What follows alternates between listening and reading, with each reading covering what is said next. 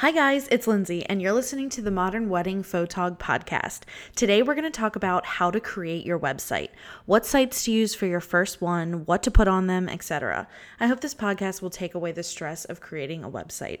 I know it can seem super overwhelming, but it doesn't have to be. Let's start with sites that are great for designing your own website. More than likely, you don't have the budget for an actual website designer, and you have to create your own from scratch. This is actually very easy, and we'll start with these three sites that make it simple: Squarespace, Wix, and WordPress.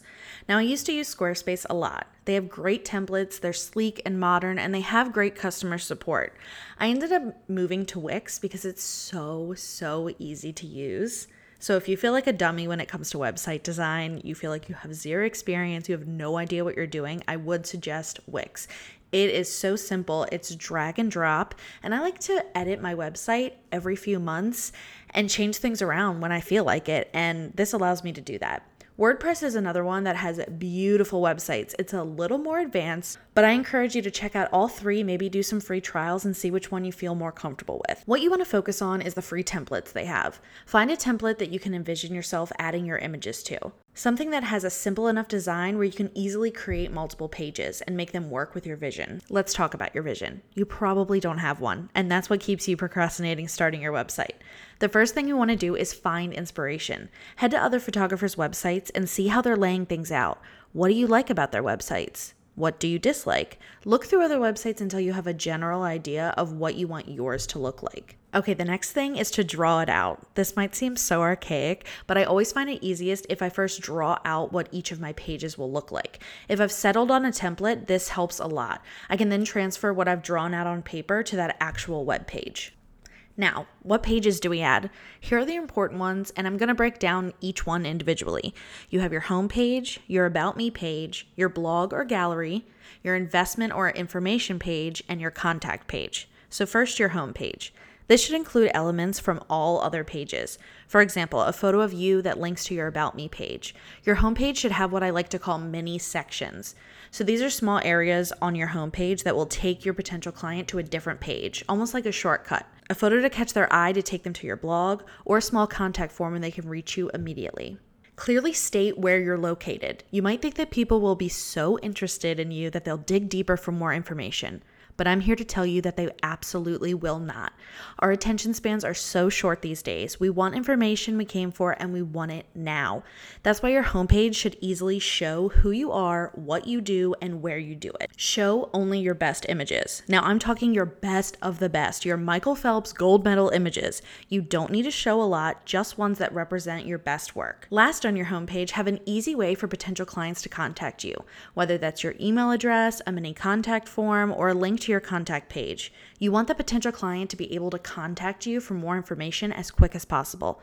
Remember what I said about short attention spans? If they can't find what they're looking for, they're going to be on to the next photographer real quick. Okay, the dreaded About Me page. This is the hardest page to create. What do you say? Does anyone even care about who you are? It's so difficult to talk about yourself. Trust me, I know.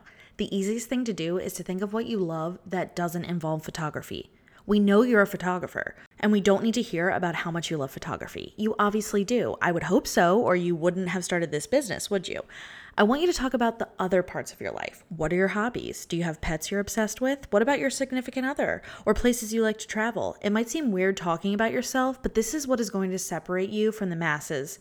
You want your potential client to know who's behind the camera, not just for the images you produce. You might have a potential client who loves hiking in the mountains just like you do. These connections will draw people to your inbox more than any image could.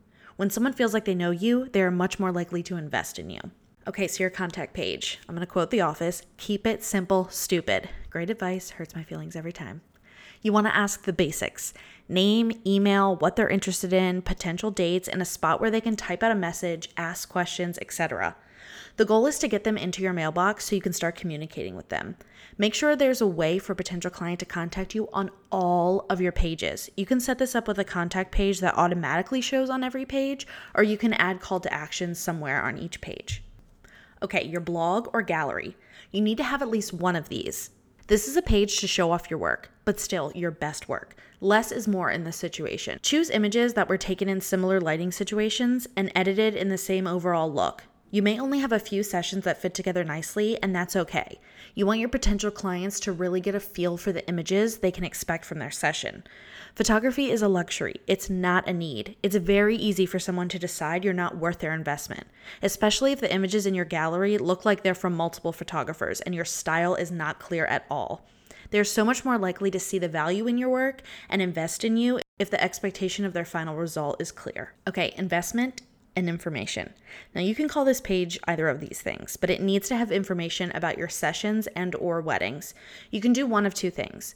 Lay your pricing out there along with fees, deposits, availability, everything, or you can name a starting investment price and give important information.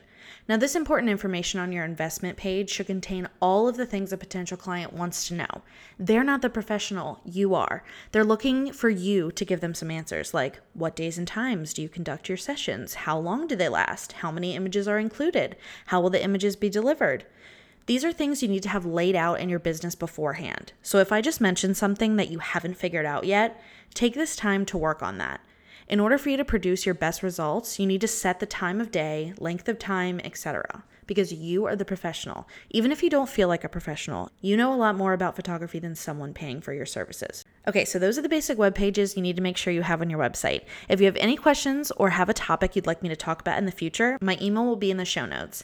And as always, I offer mentor sessions both in person and virtually. So if you feel like you've taken in all the information out there, but you still can't figure out how to get your business to where you want it to be, then a mentor session is for you. You can find more information about that linked below.